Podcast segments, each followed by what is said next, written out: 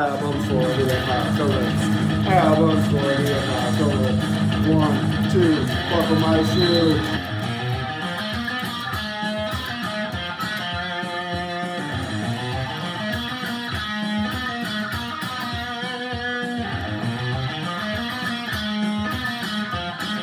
Good morning, afternoon, evening, night, wherever it is that you are listening to this.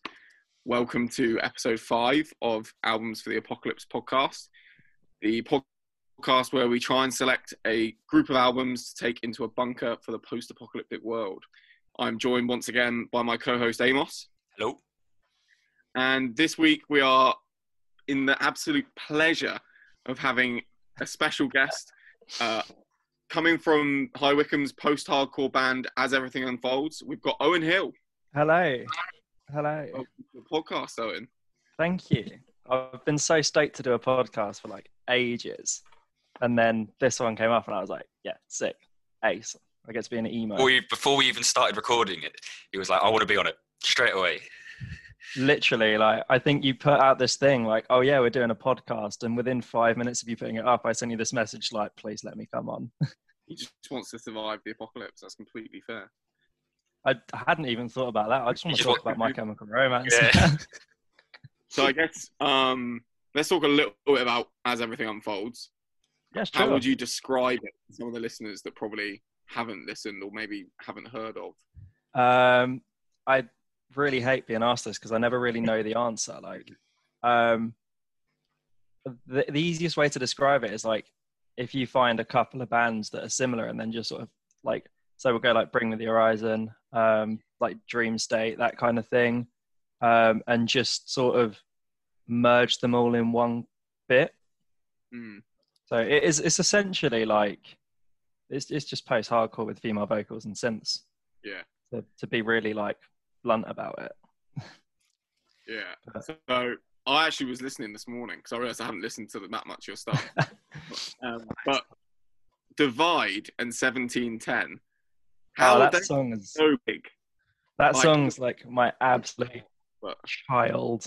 I um ended up writing that riff because I was trying to do something like um I think I was trying to do something along the lines of You Are We by While She Sleeps. Like that lead as it comes in is like so good. And that song, like I took it to Adam, our other guitarist, and was just like, I've come up with this riff. I think I know what I want it to do, which is really different because normally I write like a tiny section of a song and then I sort of go, I have no idea what I'm going to do with this now. Like, where does this fit? Hmm. And then I try and do a couple of things, get frustrated, and stop doing it. So, like, it all came together really nicely. And we actually wrote the whole song in like maybe 25 minutes. And all we did from that is we just changed that sort of breakdown at the end. Smashed. Like, it used to just, yeah, it used to just stop really abruptly. And we were like, nah, it needs something there. So we just put that on it just to see what it was like. And we Yeah. we're like, yeah, no, well, If in doubt, I stick like a that. breakdown in. and Works. It's, it's sorted, isn't it? Well, that's like my life that's been like massive. It's got like quite a lot of plays. It's got 500,000 plays. Uh, no, that one's divided. Um, Yeah. 1710s. I say only like 260. I can double Yeah. check. Mad. So are they on are they on any Spotify playlists or anything? How did they get such a like Um, big like it's sorry, I'm just searching how many it's got because you've got me interested now. Um, Divided ended up on a few editorial playlists, which was really good. Like the weirdly, one of them popped up in Sao Paulo. we got on this playlist, a Spotify one called Volume Maximo, which is essentially like rock and metal playlist from Brazil. And for some reason, it really hit it off in Sao Paulo, which is like the next tour plan strangest then, thing.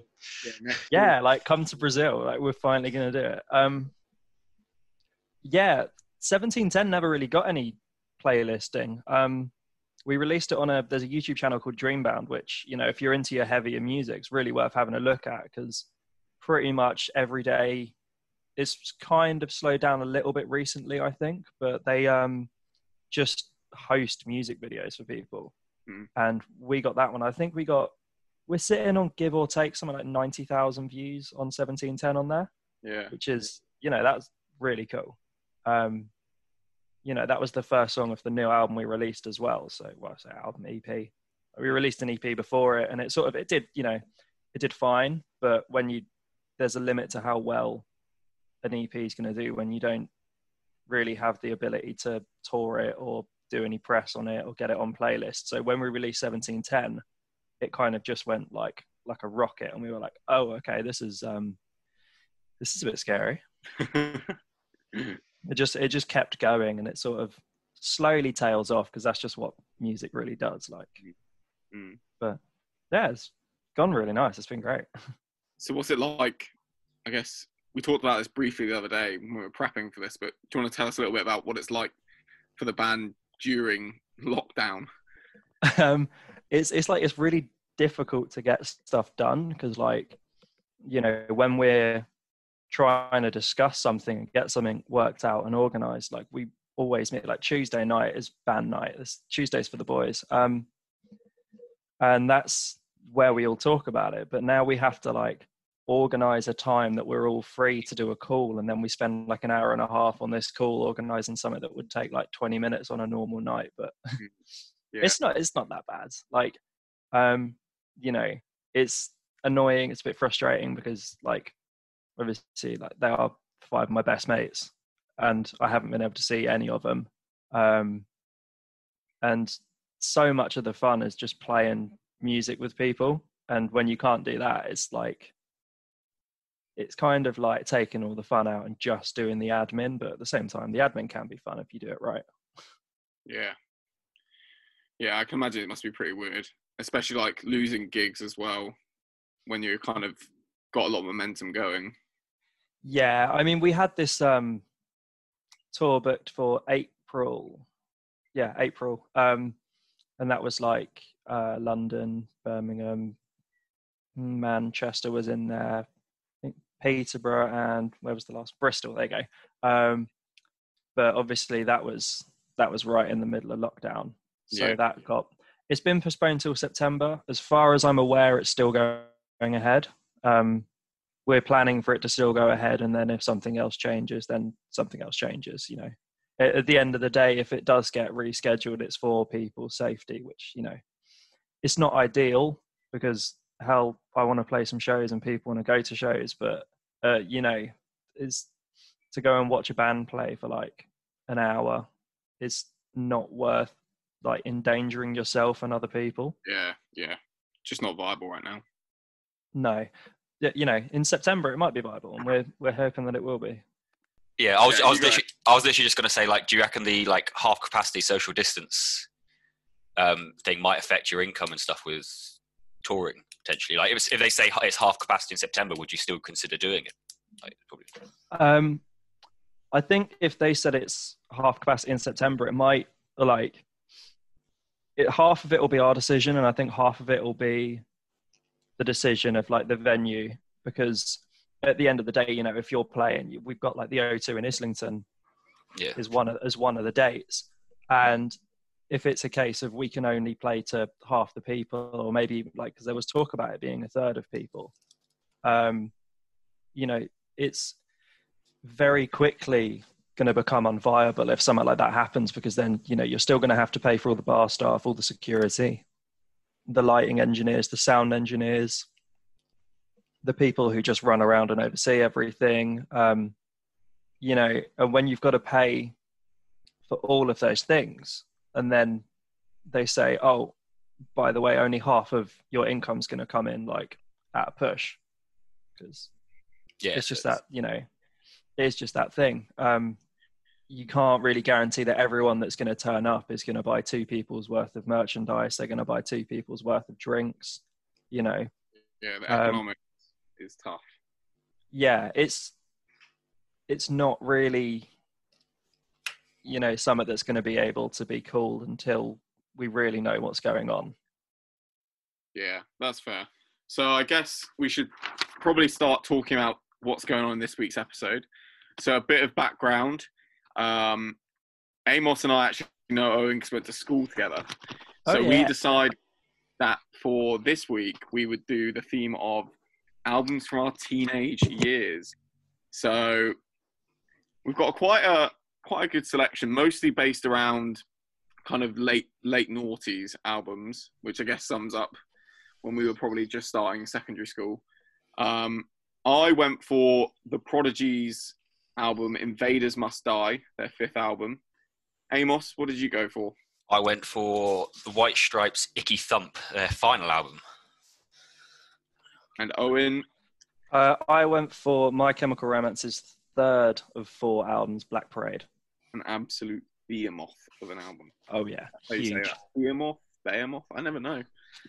I don't, Big. I don't Big know one. either. Big I think A, bi- a big album, that sums it up. Yeah. the big boy Uh, one. But yeah, so we'll be talking about those. We'll probably tell a few anecdotes from our time at school and stuff, and it could be quite a fun episode. This one, I think.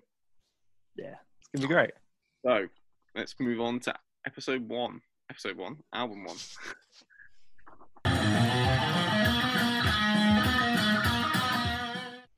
So, album number one that we're going to be discussing is my selection, which was uh, Invaders Must Die from The Prodigy. So, this album came out in 2009. So, us three would have been in year eight, Nine. year nine, Eight or yeah. nine. Um, the memory that this album, I guess, has for me is literally just sat on my ass playing Xbox with it on. I had this album installed on my Xbox so I could have it playing while I played Halo, and I would just sit there and drink Red Bulls and eat just awful, awful food. Lots of Tangfastics. Um, but yeah, so re-listening to this did make me crave a bag of Tangfastics quite a lot. Um, but honestly, this album has not aged badly at all. I loved re-listening to this again. What did you boys think? I think that comment about it aging is quite a good one because the one thing I will say about Fat of the Land, which is the other Prodigy album, is that it's Mm. aged a tad and it's definitely dying for a remaster, whereas this hasn't, isn't at all. It's still sounds fresh as ever. I think Yeah, Yeah, that was one of the things that I like. I noticed it as well because the Prodigy for me came around when I, I'd um, I everyone got obsessed with Pendulum, and so did I. And then Invaders Must Die came out around the same kind of time that I was all for like electronic and dance music. And when I re-listened to this, I went back and re-listened to Pendulum as well, and like Pendulum seems to me just so dated. I mean, it's still it's still good, but like I sort of listened to a few songs and went, "Oh God, how did I listen to this day in day out?" it does stink. Pendulum stinks a lot of the um, dubstep era, doesn't it? Just you can just hear it in a lot of the Pendulum songs, whereas this doesn't have that. I don't think. Yeah, I think maybe like um, you know, compared to back then, my like understanding of music and like the structure of everything now is a bit more, bit more refined. So when I listen to Pendulum, I kind of just feel like I'm listening to the same thing over and over. So I can only really listen to like, there's a few that I really really like, but I can't listen to like the ones that I didn't really listen to a lot when I was younger. I definitely think Yeah. once you've listened to the Prodigy, you can't really listen to the Pendulum in the same mindset. That there there is a difference. I think. Yeah, I mean, so I guess for the Prodigy, it's important to talk about. I think you mentioned it earlier, the Fat of the Land, but this is like these. This band basically released two almost not generational albums. I'm not saying this album is necessarily generational, but it's still two huge albums. To put it in perspective, I did a bit of research. So obviously, um, when I was born, 4th of April 1996, Firestarter was number one. 13 years later, 4th of April 2009, Omen was number 21 in the charts, and the album Invaders Must Die was number seven in the charts. It's pretty crazy to think that over that period of time, they were still, I mean, and they were releasing big albums obviously at the start of the 90s as well. So they just consistently put out not a lot, but when they did release, it was always just ridiculously good music. Um, I think for our age as well, this was definitely massive for kind of an introduction to electro and like heavier kind of dance music almost, like mainly electro and techno music. Um, I don't think I had ever listened to anything other than, like you say, kind of pendulum and those stupid um, dubstep wobble bass songs that were like, Call of Duty montages. yeah, and you used to Oh, stick them on mate. on YouTube. They're only on YouTube. Is the only way you could like listen to them. Yeah. Everyone had those really terrible rips of YouTube as well because Yeah, God. like back before audio quality existed. and little HTCs and Samsungs.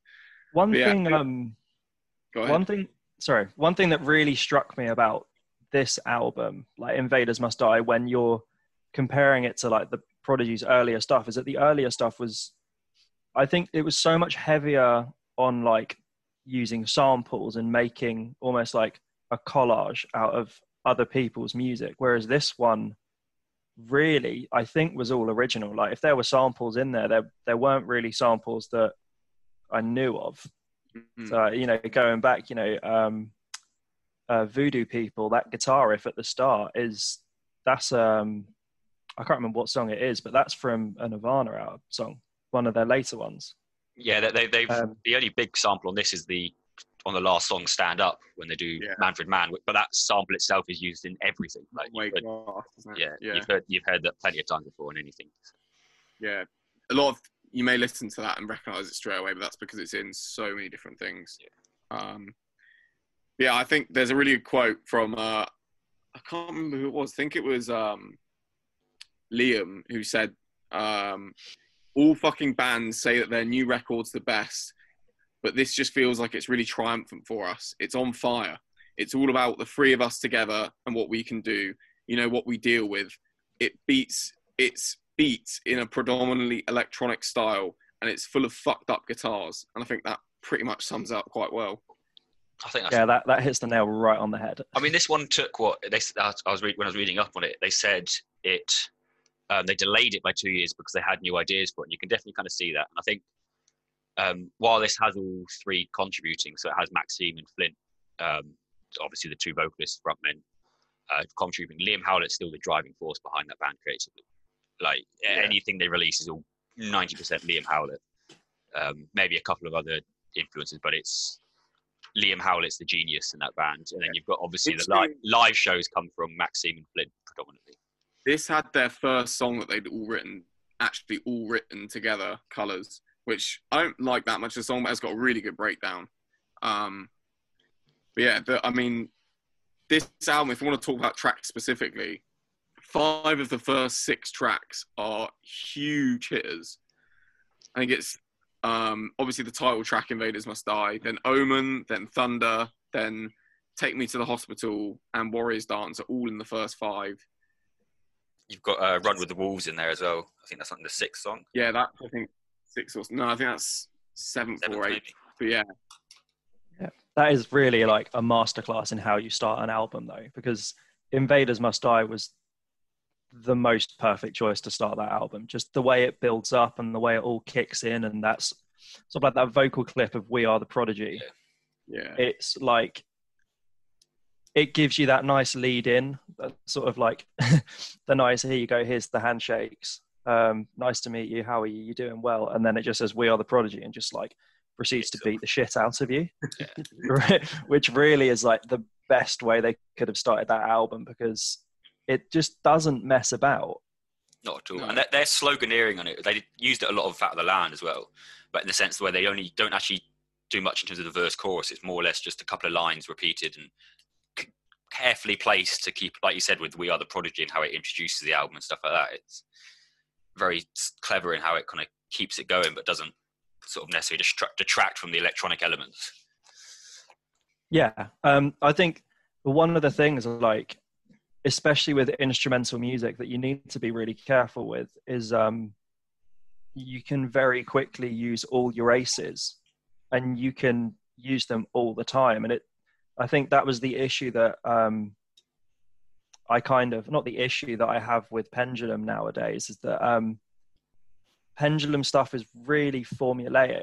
It's you know there's an intro and it builds up and then there's the kick drum getting faster and faster and then it drops into it and you're like cool. And then after like four eight 16 bars it will bring in this lead and then it will drop it out then it will bring the lead in then there'll be another build up and it will drop again. And that's like the whole song in one go.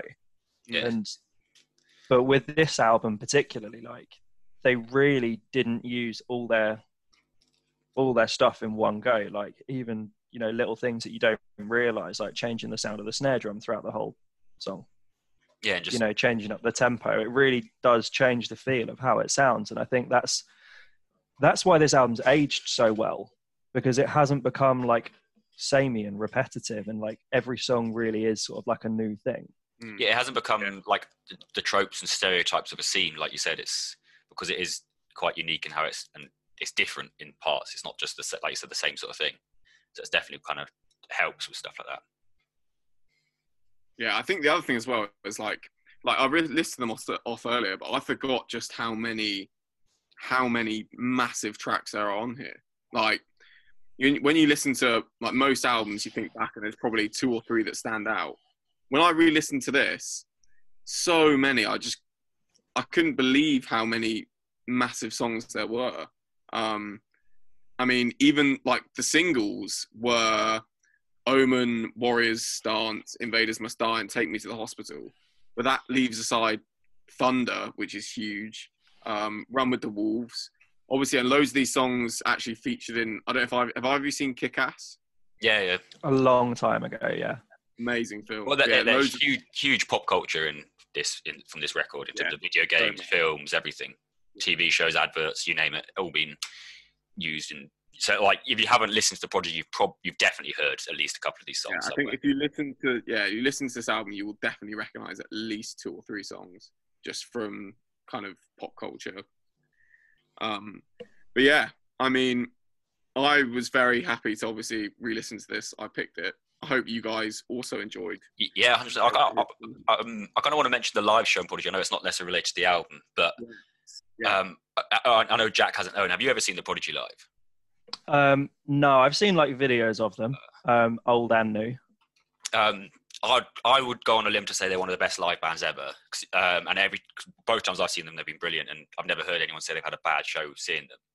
But it's the energy. So the energy you feel on the album is exactly that live, and it's it is just something that stands the Prodigy. Diff, like the fact that they could release an album every five years but still be relevant is purely because of those live shows. Um, and I think we kind of touched a bit about their crossover. I think they're one of the only bands ever that could headline any festival in the world, like just any festival. They could headline Tomorrowland, they could headline Download, Coachella, Glastonbury, Reading. You name a festival, they could probably headline it, and no one would blink an eyelid. Yeah, they're ubiquitous. It's um, yeah, I, I just I think that alone, the Prodigy live show is what or was I should say, uh, truly one of the sort of bucket list items in sort of music. Um, and unfortunately, probably never going to see it again, which is a shame. Yeah, I'm a bit glad I never got to see him. Um, is an interesting point about the um, the crossover between the festivals because I think one of the things that really really grabbed me about the Prodigy when I first sort of heard about them. Because I think this album was probably one of the first things I'd heard from the Prodigy, and then I listened to the older stuff, did a bit of research on it, but like the way that they crossed over between scenes and subcultures, um, ages, and like, and even sort of like uh, races and like cultural groups in that respect. In um, when they were first beginning was amazing. You know, there wasn't there, there was obviously like ska and two tone and reggae and that kind of thing, and that brought a lot of young people together. But a bit further down the line, it all sort of became like dub and drum and bass, and then that was sort of really separate to punk and all the people that liked all the rock stuff. And then the Prodigy came along and they sort of just merged it and they created this entirely new sort of culture of youths, um, which you don't really see happen unless there is a band that is really, really special. Do Yeah. something like that. Yeah, I, I, I you know, it's yeah, it's just there's just something about the prodigy that you is quite hard for people to. I don't know the dislikes word, but it's one of these things that everyone at some points had a more or less had a some sort of meeting with the prodigy funny in, 'cause in terms There of are people that, that wouldn't even say they like techno, but will like the Prodigy. yeah. well, uh, the prodigy are huge in terms of crafting my taste in electronic music. Like, like I love techno, and I, I really like slightly more off the wall electronic stuff, and I don't think I'd like that without the prodigy. No, I think this was um, the same with My Chemical Romance. It was for me. It was one of those albums that came along at exactly the right time, and I think I. It could just be a case of I was in the mood to listen to something like it when it came out, and like when I first got my ears around it. But you know, I think having hearing it, having heard it when I was so young, really like sort of ingrained it in there Yeah, because 100%. um, you know I, I think maybe if I had lived under a rock until the age of 24 and I listened to it now, maybe I'd be like, I mean, it's it's good, it's a good album, but I'm not like I would might not be as so into it as I am. Yeah, hundred percent. I think I, mm, I don't know whether you've got anything else to add, Jack. No, I think that I think that covers it really. Yeah, Uh, I, I think before we move on to the next one, I just want to say when I was doing my research, it was it only got a six, a sixty, so a six, a six out of ten. Yeah, I knew yeah. essentially three stars. I was just like, what? Which is On that That's note, so you know rude. ironic? You know how we've talked about today about how it's aged compared to the stuff from kind of the nineties. One of the biggest criticisms it got was the fact that it didn't have a lot of the sound styling from the nineties, and that they'd lost a lot of that, and it didn't work. And yet here you go, we're here, what, ten years later, talking about how it sounds so much better than that stuff. Yeah, well, that's The the thing thing is, why two different generations have different favorite Prodigy albums. Yeah, exactly. yeah. The thing is, like, um, you know, if you're looking at a band from like the 1990s and you think like, oh, okay, this is really good, and then you know, the best part of 20 years later, they release an album in 2009. Um, it, it's obviously not going to sound the same, and Yeah, exactly. Yeah. you know, like if you compare it to someone like, let's say Green Day, for example, compare their early stuff. You know, you compare their first album, which was, I think it was, um, you know, like Kerplunk or Smoothed Out Slappy Hours, then move it on to like Dookie, and then move it on to American Idiot, and that's like, you can tell that they adapt with the times and what is popular Yeah, and 100%. what is current. You know, same with Bring Me the Horizon. Every one of their albums is nearly polar opposite to each other and just like you know they've just gone up every time And you can't criticize a band for changing their sound, especially when they change it and it sounds this good. Yeah. yeah exactly Like you, you can't you can't say bands not using their old stylings and yet what they're pushing out is still really good. It's, it's just something you can't. It's ju- I don't think that's a very valid criticism, but it's obviously how the music industry works a lot of the time. Yeah. yeah Yeah. anyway, I think that is that for the Prodigy. Um, I think it is time to move on and discuss album number two. So up next we have my pick, which is the White Stripes with Icky Thump. Um, it's their final album uh, before they officially broke up in 2011, but uh, they kind of went on a hiatus a bit before that, with this being released in 2007. I suppose without, unlike the other two albums this week, it's not quite known for being a generational album or a formative album for a lot of people. So I suppose I want to preface all this with why I picked it. Uh, when I started kind of getting into music, it was actually a lot into like blues and stuff like that because my dad, being into blues, would take me to a lot of blues clubs in London to just go and see people muck about with Mississippi blues and stuff like that and just play the simple sort of jamming style. And I remember obviously, you know, White Stripes, Seven Nation Army, etc. And I got my iPod Nano and I got a big iTunes gift card, my own iTunes account, and I spent all of it buying the entire White Stripes back catalogue at the time.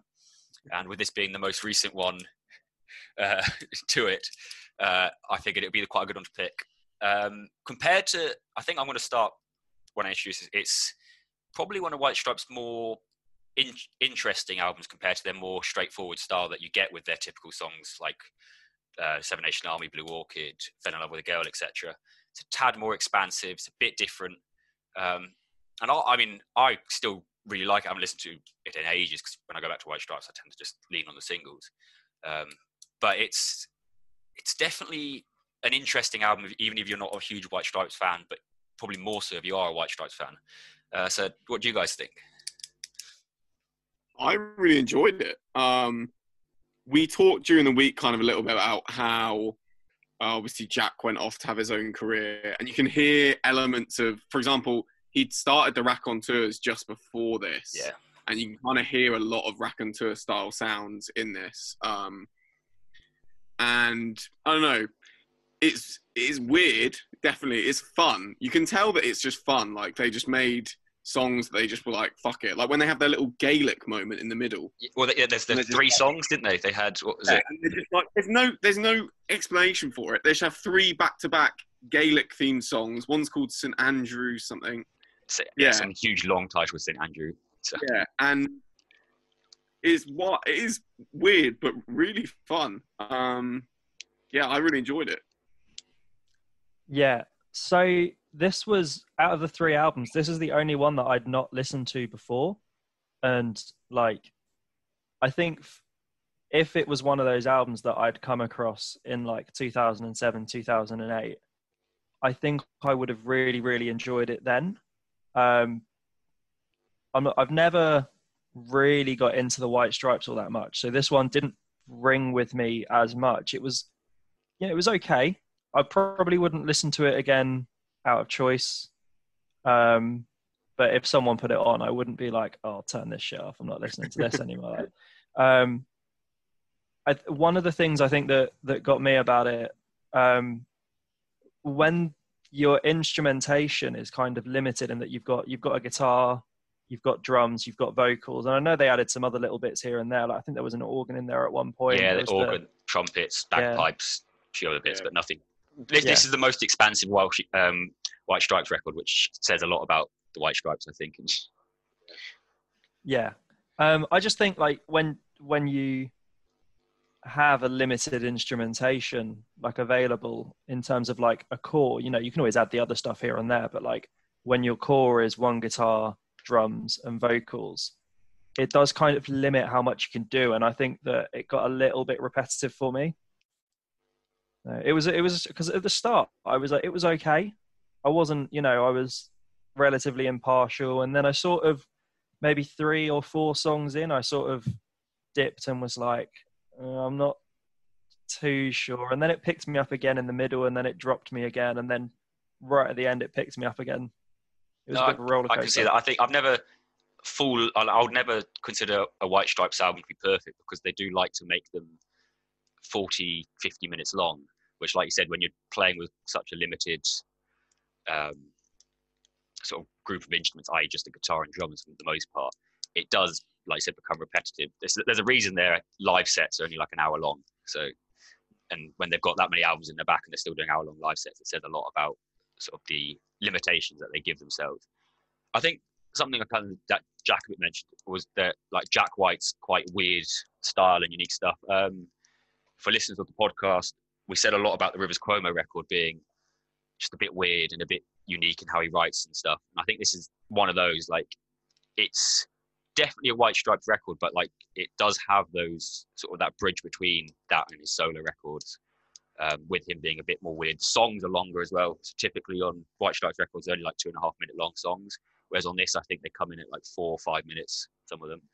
Um, again, in retrospect, in retrospect now, I feel like you can kind of see the the incoming breakup of the band in Oh, yeah. this because like this is so like Jack dominated, um, and also like it's.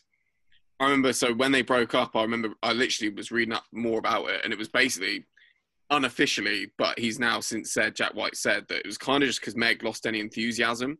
yeah, she, she just hasn't done anything since. She just yeah, she didn't didn't care about the music they were making. Like he would start, he would put together something and be like, "That was sick," and she would just be like, "Yeah, like nice, good work, mate." like, Yeah. and you can kind of hear that he just kind of took over the creative side completely on this, and it was just like, I mean, it represents in even like the title. Do you know the, where, where the title comes from? it's a Lancashire saying, isn't it? Some Yeah. from his wife, who was from Oldham. His then White from Oldham, Icky Thump. yeah. I mean, I, I what think does it What does it mean? I don't um, even it's like shock. It's just like someone says something, oh, Eke thump. Wow. Yeah. But like, Quite I like think that. something that I, I think on the aesthetic side of things with White Stripes is that all their albums, apart from this one, are the main color scheme on their cover is red, and this one's not. There's like hardly any red in it at all. And I think that's something again from maybe the Jack White side of things, where it is a Mm. distant from their typical style. I mean, it is still a White Stripes record. There's no like you listen to it. Still like- has the cool colours as well. like like we were d- drawing that comparison with Rivers, Rivers Cuomo, and that you listen to it, you're like, this still sounds a bit like Weezer. This still sounds like White Stripes. I mean, it is White Stripes. It's not like it's a vastly different album. There's still White Stripe songs. You've still got stuff like Bite, Bone Broke or Little Cream Soda, which was one of the first songs they ever wrote. They just Yeah. re-recorded it and stuff, Yeah. which are the typical, straightforward, slightly noisier garage rock style of a blues song. Um, Yeah. I mean, it's still quite a raw record despite its expansiveness. There's not really like overly bombastic production on it or anything like that. It's still relatively straightforward in that sense. Yeah. Um, I mean, I think I want to draw a bit because I know Jack just. I mean, we said that Meg kind of lost interest, but she can still drum. Like she hits so hard. Oh, yeah. Like yeah. she doesn't hold back. She definitely still hits with her anger. I don't know whether it's because she gets annoyed seeing her ex-husband So from the band or something. But yeah, she. Yeah. Uh, yeah.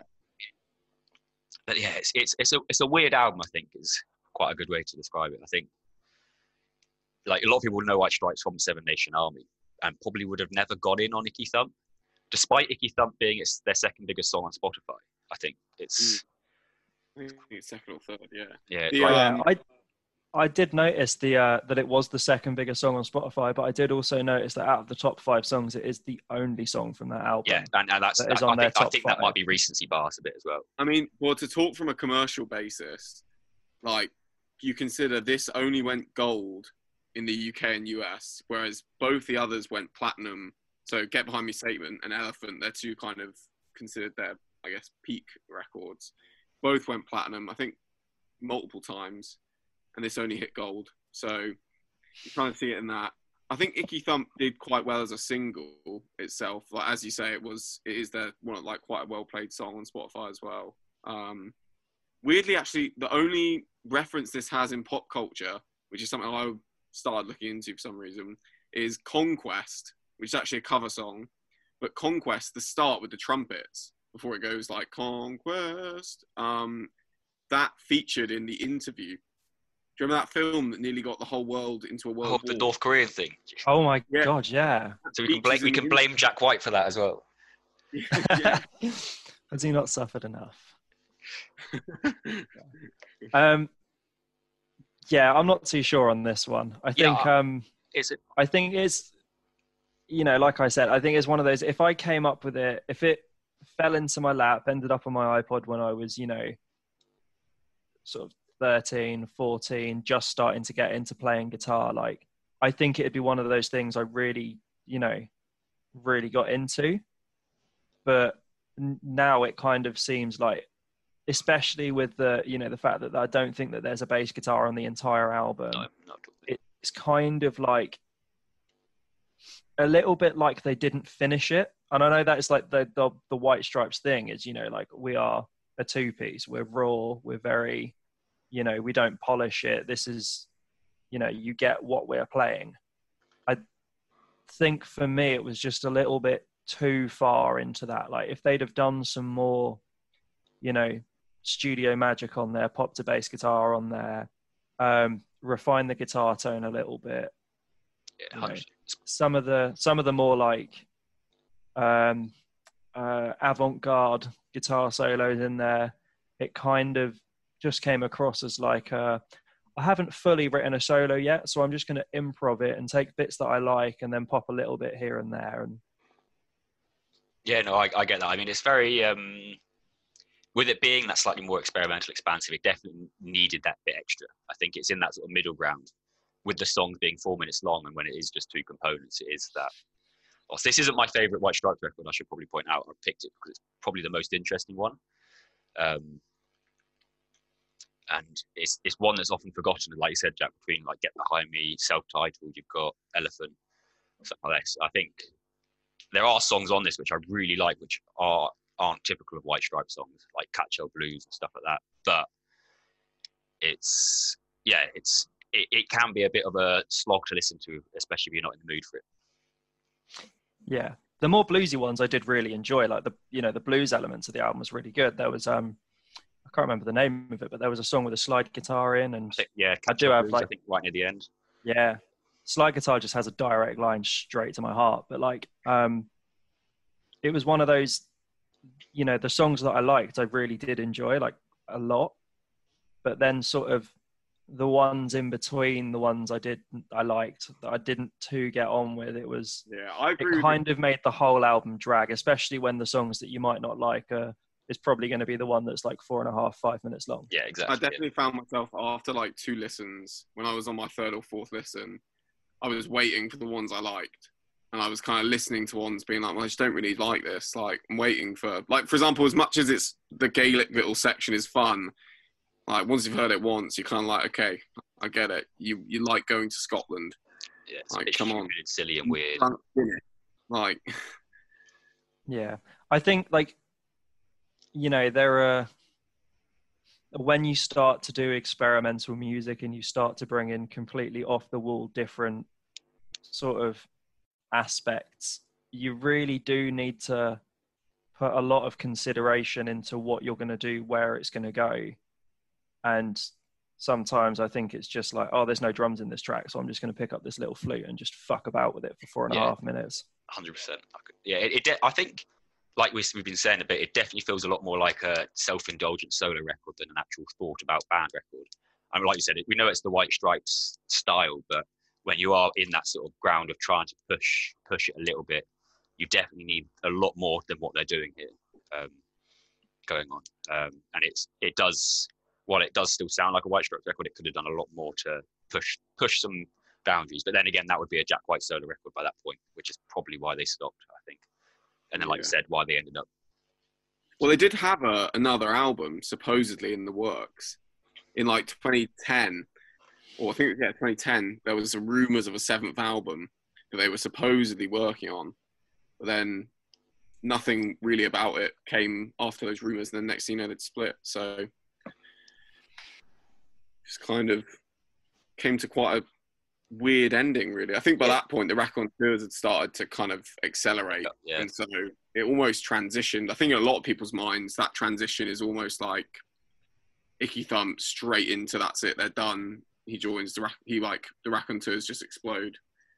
yeah. It's. I think it's a very um, just final album in the sense that it is definitely a band that's not the band they were at their peak, well, at their peak, so to speak. I think. Also, uh, I think that's pretty much it. anything else. To add? I don't think I've said pretty much everything I need to without going in too deep. All right, awesome. I guess we're going on to the final pick, uh, the big one. Uh, so on to that.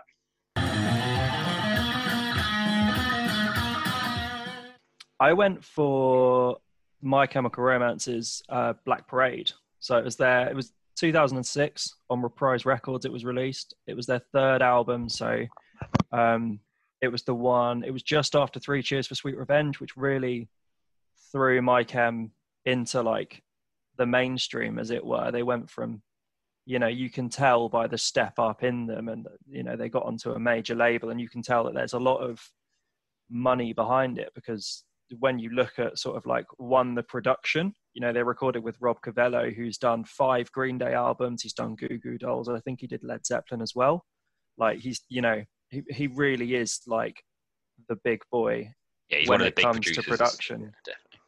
yeah um and it, it, it does show like it, it's paid off because the production today even though you consider like it was recorded in 2006 and we're now in 2020 and you know that recording setup that he probably had you more than likely you know we're recording this podcast on something more powerful. So it really shows you that he does have the ear for it and it, sounds like it, it shows off but um yeah it's um the thing that really got me about this album to start off with like the first thing was it was the the album that really got me into um rock music.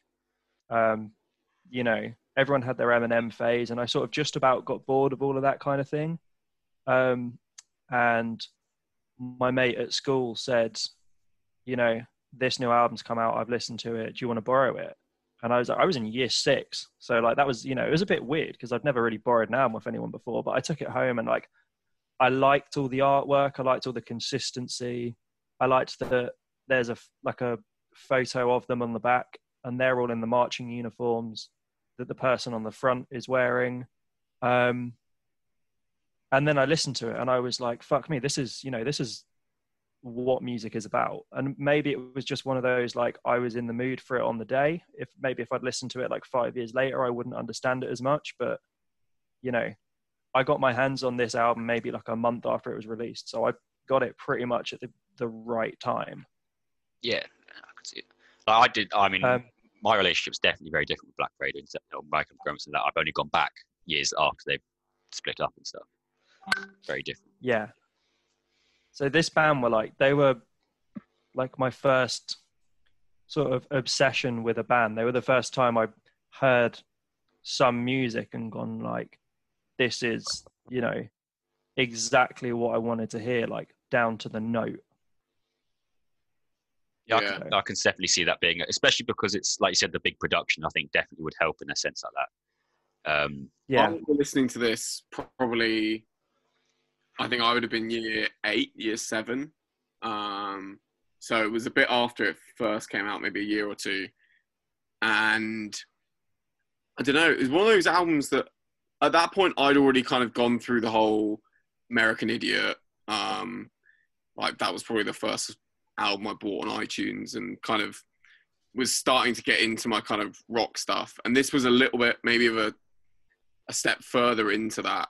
Um, but like going back and listening to it again, and I felt almost felt that teenage angst again. like Yeah. I could just feel the, the kind of I don't know the feelings that I had back then that th- this album kind of speaks to quite well. Which um, I don't know. It was quite. It was fun though, definitely. yeah, absolutely.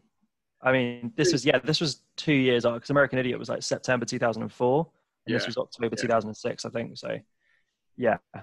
Um, I think the thing that the the thing that really gets me about this album is that like, you know, one, the branding is so strong, but it's all the whole album is based on the um, it's based on a whole story. So like the, the album is a is a rock opera, and when you listen to it start to finish and you think about it, you can really uh, like imagine this being like a show on Broadway. You can imagine sort Yeah. of like hundred percent. all the imagery that's in like the, the music videos. You can imagine that on a stage, and you know there's characters in there. You don't really realize there's characters, but um, there's you know the story is centric of this guy called the patient, um, literally known as the patient, and he's like a 30 year old guy who's um, effectively the the whole thing is his um, his process of dying yeah, um, you know, and then he's got there's um I don't know how familiar you are with the Black Parade video,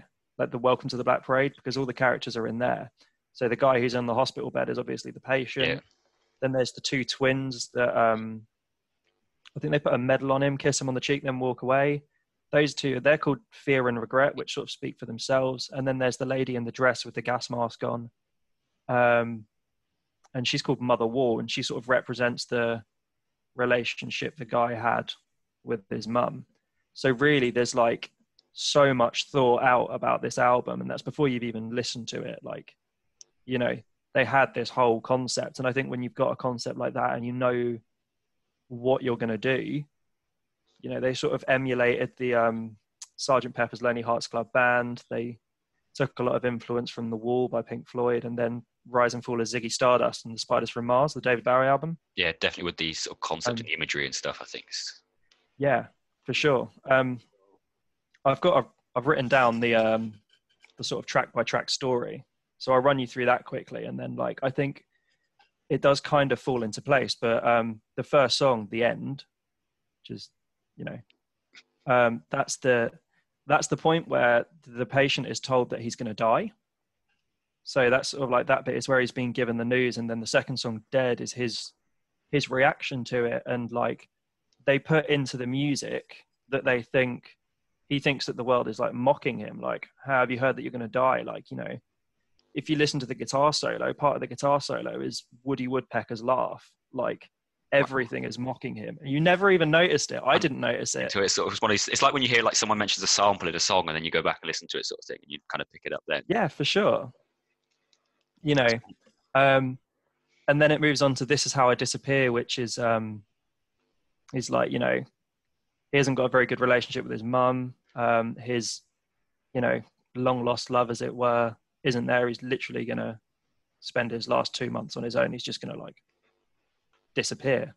Um, the fourth song, "The Sharpest Lives," is really that sort of like, "Fuck it, I'm gonna die. What is the point? Like, I'm just gonna get absolutely off my chops at this point. You know, I'm not really worried about doing something that's to be harmful to my body. Yeah, You know, I've not, I've not got the long term to have the long term effects, which is not really the right idea. But you know, um, if if you're gonna die, you sort of just might just do that. But um, and then the fifth one, Welcome to the Black Parade, really is like the centerpiece of the album. It really encapsulates everything. Um, and it brings the story in. So the idea is like what happens after you die. And um, it's like the idea was that uh, death will come for you in your own way. So this person's like fondest memory was going to see this marching band in a city with his dad. So um, the Black Parade comes for him instead of like the Grim mo- Reaper. With yeah. his, yeah. the Um, symbolicism on it's very, very good. I think, like to how they've done it through. Yeah, the- through from absolutely. themselves to the back to these, like you said, the songs itself. yeah.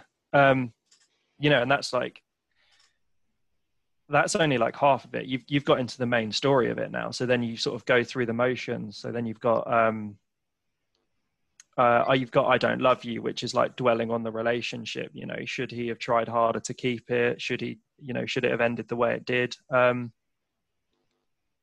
and then you get House of Wolves, which is like, you know, that's super chaotic, like percussion. You can kind of imagine Jim Carrey on a stage with loads of like big band stuff going around. You can see him spinning around on the spot, going like, ah, what the fuck have I done? Like, um, you know, and then from there it moves on to cancer, which is like the patient's reflection about having cancer, really. And that's like the that kind of is the character's turning point because then you get mama that comes along, um, which is where the patient is trying to make amends with Mother War, his mother. Um, and that sort of that song really instills the point um, that it is impossible to get through life without sinning at any point. Yeah, like you know, it, it it's just the way it is. Like, "Mama, we all go to hell" is like the first line in it, and it's you know, everyone has gonna have committed one of these seven deadly sins just because it's so ingrained. Like, this is how, this is what happens. This is how this looks. This is what you're meant to do. Like, um, and then it's sort of then it's sleep, which is I, I guess the the final stages of it. Um,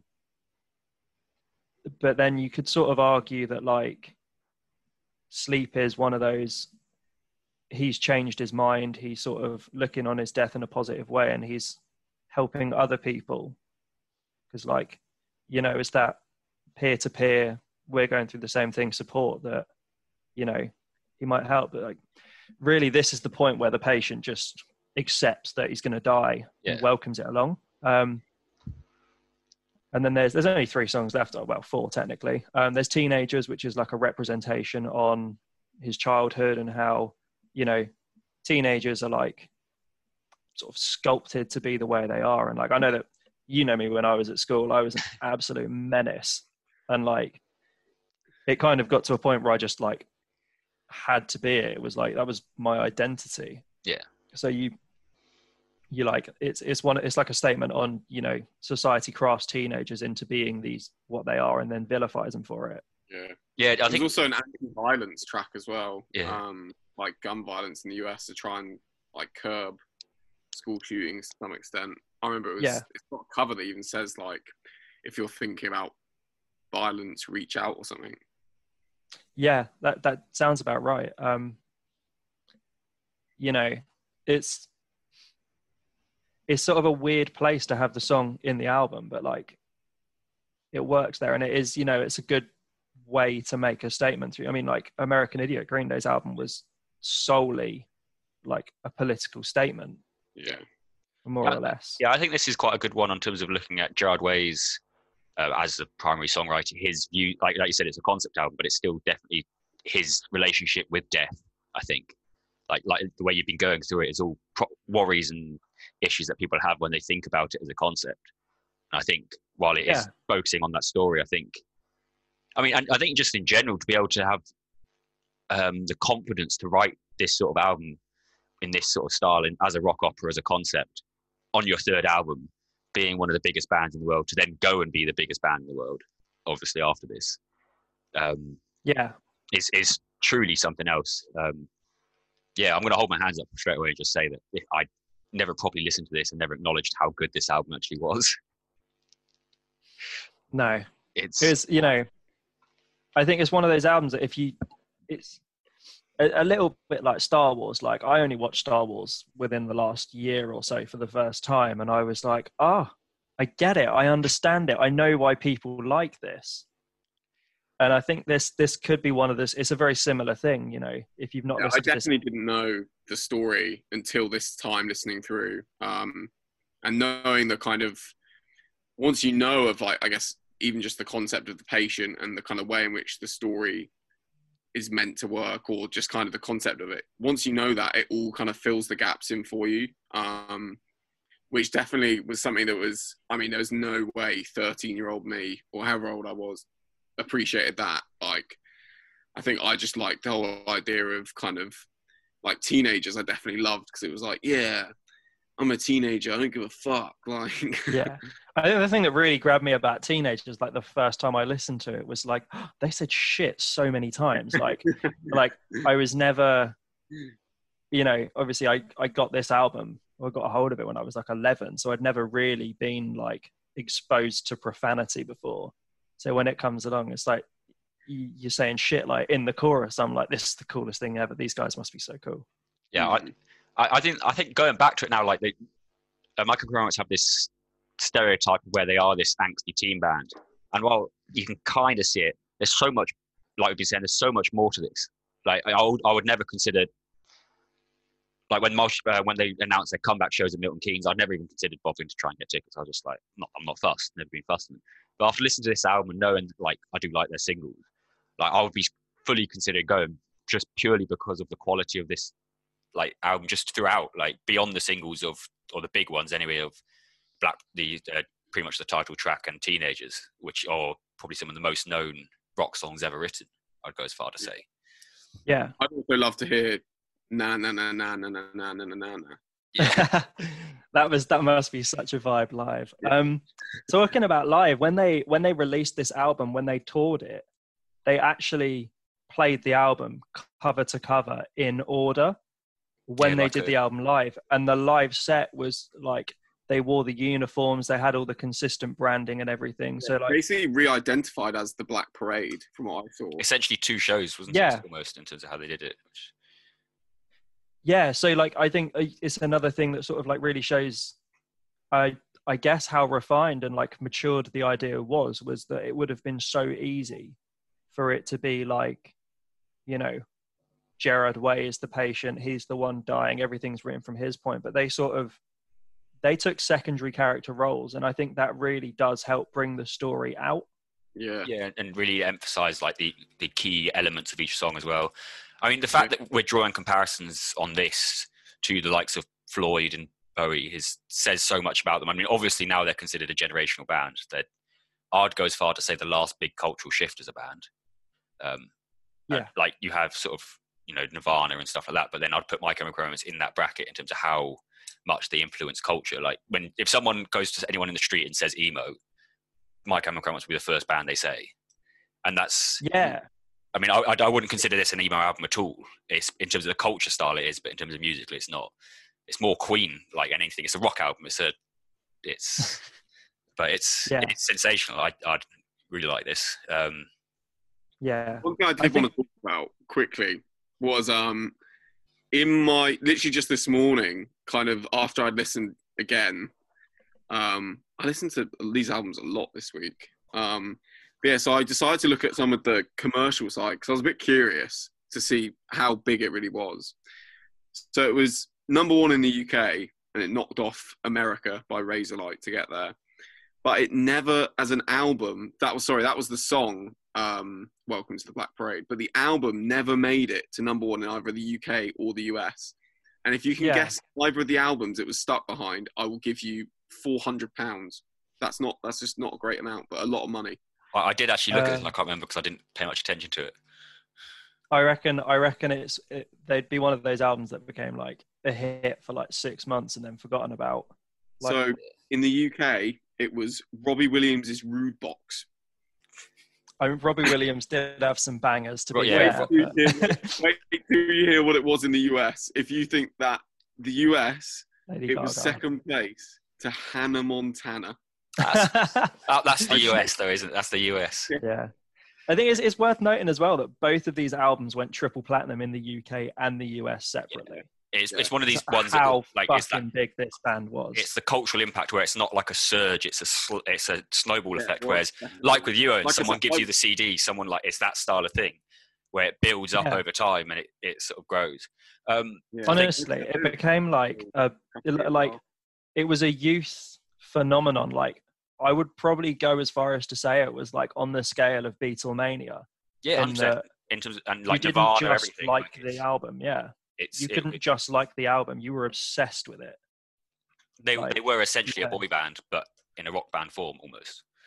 Um, yeah, I think quickly before we finish up, uh, Owen is a guitarist, I kind of want to bring this one. I mean, I, I think he's quite an unsung hero of My Chemical Romance, but Ray Toro, because obviously you've got Frankie Iero doing his solo stuff, yeah. Gerard Way obviously being the frontman, but the guitars on this are fucking sensational. Like they are solos, so well written. like the, and the, the licks and stuff. Yeah, it's so well written, and it's stuff you don't notice. You know, like I was saying about the Woody Woodpecker thing.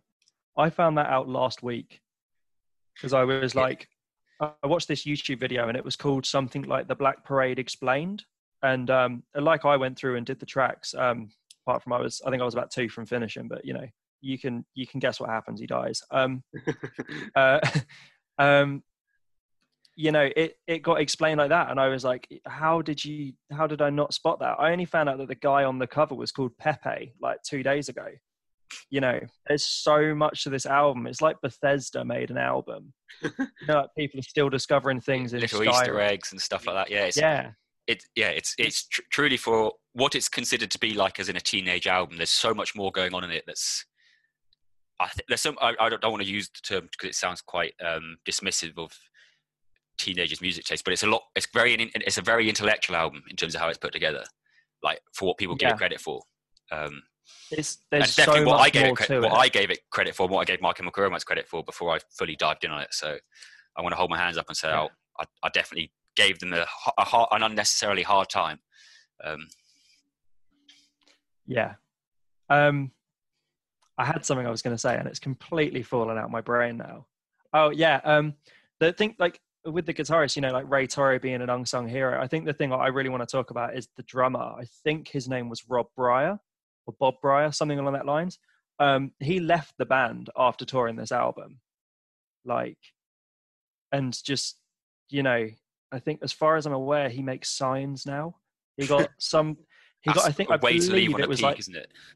yeah, tell me about it. Like, you know, you want to feel fucking sorry for someone, release the band, release an album that makes you like the biggest band in the world, and then get some kind of, you know, ailment that stops you playing drums and you have to give it up. And then by the time it comes to releasing Na Na Na or Dead Danger Days, um, you know, like you're almost forgotten. But at least you have teenagers on your CV and stuff like that. So Oh yeah, for sure. Like you know, that's he's got. He could just write out this song, this album, track by track on his CV, and just get any job. But you know, I think he's because the drums on this album are so good as well. Like there are so many different styles of drumming. yeah, I, I yeah, this beyond what people and myself th- thought about it. This album does have so much more. And honestly, if you've never properly listened to it, go and listen to it again because it is so much more than now you know the context of the Yeah. story. I yeah, re- like watch watch that video on YouTube of um where they explain what each track means and you know do a re- read up about it and then listen to it afterwards and it's going to be like a whole new experience. Yeah. Awesome. Right. I think that's it. We'll crack onto the uh, the uh, doomsday part of the show. Oh my Yeah. god. All right, and now it's time for Judgment Day, where we decide which of the three albums we're saving this week and which songs from each album we're saving. Those the songs we save will go into our playlist uh, on Spotify, which is called Songs to Be Saved. Um, you can find that by either searching it or there's a link in our Instagram and Facebook bios, which will take you there as well. Um, so this week we are actually having three songs being saved because of our lovely guest Owen Hill. Uh, so you are getting a bonus track this week from each album to go into our playlist. So look forward to that one. Uh, I suppose we'll start as we did on the uh, on our little chat with the Prodigy "Invaders Must Die." So let's start with Jack brought this one in. So I'm guessing I'm going to go to you first. Are you going to save this album? I am going to save this album. Um, yeah, I think we kind of covered it pretty well. Uh, what about yourself, Owen? Uh, yeah, this one this one's going to be saved by me. I think like the fact that 11 was it 2009 it was released wasn't it so Yeah. 11 years after its release i can still listen to it you know cover to cover and think you know this is this is sick so if i'm going to be end up being locked in a nuclear bunker for like however many years i think i could do that Yeah, also, 100%. when you get out the other side, to go on the concept, when we get out the other side of the bunker, you're going to want to have this playing while you're dealing this- with whatever's this is definitely a get pumped Yeah. album. This is a huge get I mean, pumped. I. I listened to it I was playing Halo. That could be where you're at at that point. who yeah, definitely. I think when I was thinking of this one, I was like, do I be controversial and suggest that I prefer Fat of the Land? But then, like we said, it's two generational albums, so there's a no reason why we can't have Fat of the Land in at some point as well. So I think it's a Mm. full house on this one in terms of we're saving it. Uh, 'cause Nice. you, you can't. I don't think you can't not save it, um, despite the uh, critics' stupid response to it. yeah. Uh, all right, then up up next, we are going into my choice, which is the White Stripes with Icky Thump. Uh, bit of a mixed response on this one from us. So, Jack, what's your opinion? So, you saving it? Um, so, like I said, I really enjoyed listening to it. I don't think I want to save it because I feel like I prefer other albums from them, and I also prefer "Consolers of the Lonely," that um, Raconteurs album. I prefer that a lot more to this as well. As much as I enjoyed it, I just think if you're going to look at either Jack White material or White Stripes material, there is better stuff. So I'm going to say no, I'm afraid, Mr. Hayes. Unfortunately, um, Owen, I think you were probably the least Um, positive on this one. So, yeah I, it's not really going to come as a surprise where i say i'm not going to save it um there were bits of it i did really enjoy there are a few songs i really liked but um you know listening to it as an album it was sort of like i found myself coming into the bits where like like jack was saying that like i was just waiting for the song that i like to come on nice. Uh, Yeah. I'm, I'm probably in the same sort of boat. I think this is a very interesting album. If you like the White Stripes, you're probably going to like this album. Um, if you like Jack White, Raconteurs, you might like this album. Um, but it's definitely uh, uh, something that you. I just completely realised that I forgot to save the songs from the Prodigy, so uh, we'll quickly we'll quickly jump back. To, we'll quickly jump back to that one. Um, I'm going to put this down to Jack making us record earlier this, than we usually do, uh, and my my tiredness because I'm not used to waking up before midday during lockdown. So What you should have done is loaded up Halo, started put, listening to Invaders Must Die, and had a Red Bull. Yeah, fine. it would have get get a Monster Energy and a pack of Doritos. It's got- yeah, worked Oh every God. time. All right, so uh, let's quickly jump. let's do a quick rewind into the Prodigy to see which songs we're going to save here. Um, so I suppose we'll go in the same order again. Jack, you picked it. What's so- what's your Uh, fave? I'm saving Warriors Dance. I think that is an unbelievably good song, and is even going back to it today. Was straight away as soon as it came, like it came on. I was just yeah, I loved it. So I'm saving that. Solid. Owen, which one are you going for? it's it's a really close line between the title track invaders must die and omen um i think i'm going to go with invaders must die though just the way it all comes in is like you can't help but you know just want to start moving to it And the ending of that. That I was, um, this is our first um, clash in terms of choosing a favorite song because that's also was the song. Really? uh, my pick. I think this is probably one of the harder ones to pick. I'm going to have to adjust it now. Um, I think I'm going to go for "Stand Up" purely because of that iconic sample, and it really it's one of those. It's one of those, the more forgotten songs of the album. That was my backup. I Uh, thought you were going to go with um, what's it called, Run with the Wolves, or whatever. It's I was called, tempted with, by uh, Run with the Wolves because Dave Grohl's drumming it- on it is. Um, but Is he? I didn't know Yeah, that. That's yeah, um, he he loves the Prodigy, so it's uh, one of those little. On Dave, Dave Grohl. Dave. Grohl is the village bike of the music industry. If there's a big album, he's Yeah. probably on it. oh, he's just He such like, a took a break from touring, and he literally just he emailed um the, the Prodigy and just said, "What are you guys doing right now? I've got time to kill." And then he just went over and recorded the drums for it. It's pretty crazy. That's so sick. He just loves being about, doesn't he? He gets about.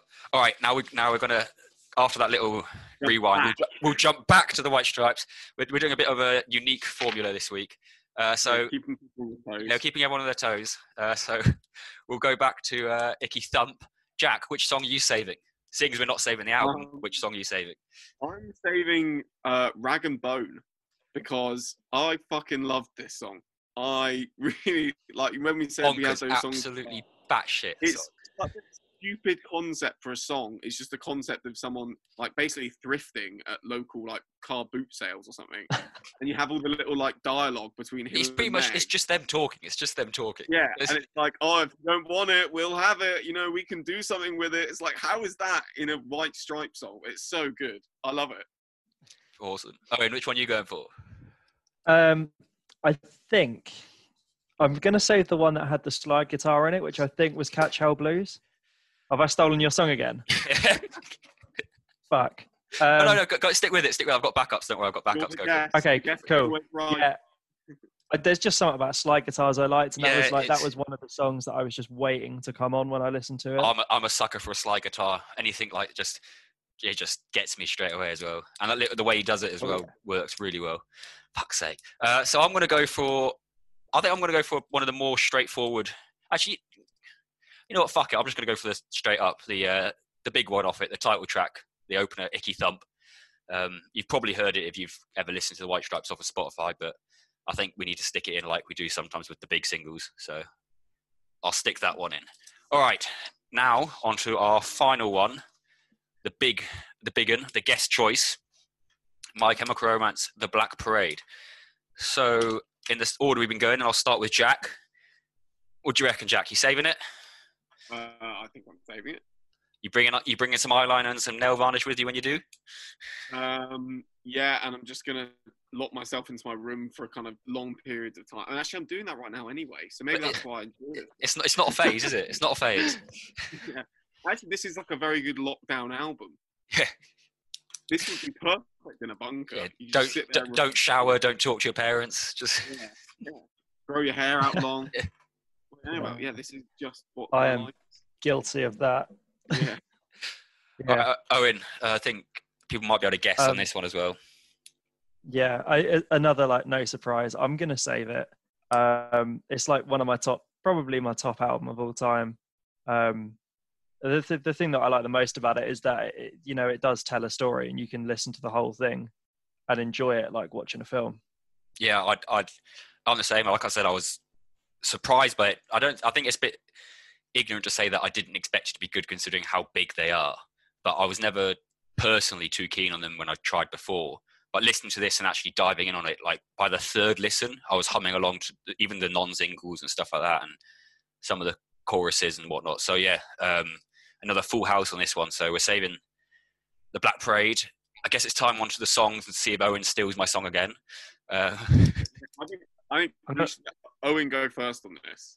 I was gonna say I'll go last because I could save any of those songs. to be fair, I have got a few from this one. So Yeah. yeah, I- Okay. uh, yeah. Well, we'll- if you want to go first, yeah, let's let Owen go first. Go on, go first. See if you pick. Um, I'm gonna say famous last words. Have I done it again? Yeah. So essentially, For I, fuck's sake. so like I'm Um, going to show the camera, but you can't see. I have two in big in caps, and the bottom one, if you see the arrow go into it. to be fair, all of those ones you had written down were amazing. yeah, like, that, that- um, that's that's my like. I do have backups and stuff, but for fuck's sake. yeah. It's it's for me. It's that it's that really big like symphonic end to the album. Like it's It's- almost like the summary of the whole thing. it's massive as well. Like the riff on it is huge as well.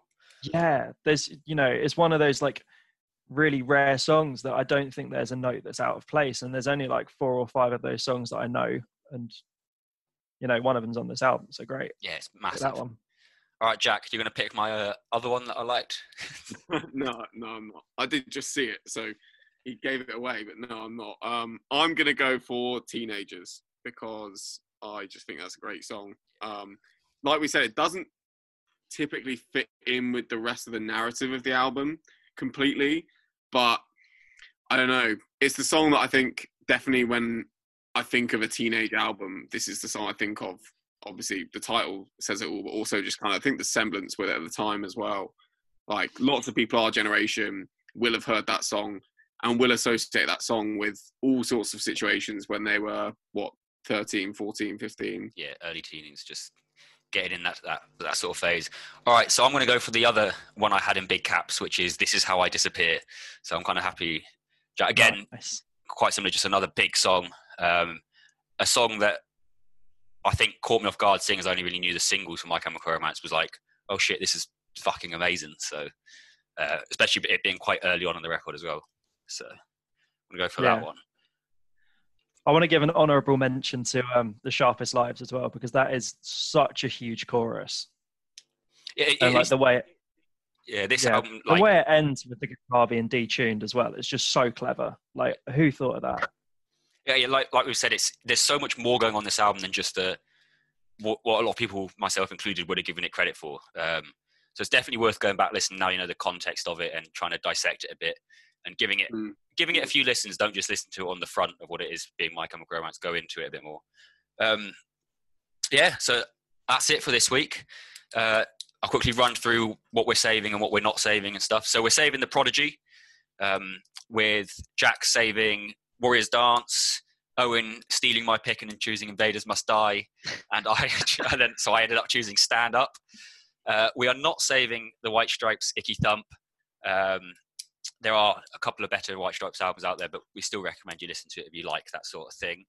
Uh, Jack saved the very odd Rag and Bone. Owen stole my pick again with Catch Hell Blues, and I ended up picking up the lead single with Icky Thump. Um, and then finally, Michael McCrone's The Black Parade, uh, where again we're saving it being one of the biggest albums of our generation and probably of the 21st century in terms of its impact. Jack went for the the big one of the big ones off the album with Teenagers. Owen stole my pick again with Famous Last Words. um, Sorry, sorry. I'll buy you a pint when this is all done, and then I'll. Uh, so I, I ended up having to settle for This Is How I Disappear. Um, I want to thank Owen for coming on uh, for his first and last appearance on the podcast. Um, Thanks for having me, man. he's, No, he's it's- it's- banned you now it's been great fun, um, and yeah, I'm sure I'm sure we'll chat more down the line. And who knows if we make it to an episode where Amos has kind of got over this grudge, you might be allowed back on. maybe, maybe. maybe, I'll have to Maybe. write. I'll have to let you know what ones I'm picking before. Yeah, maybe I'll go first. Um, Yeah. before, we, before we before we finish, um, this obviously this week we didn't have a listeners pick, uh, but next week it's back to business as usual.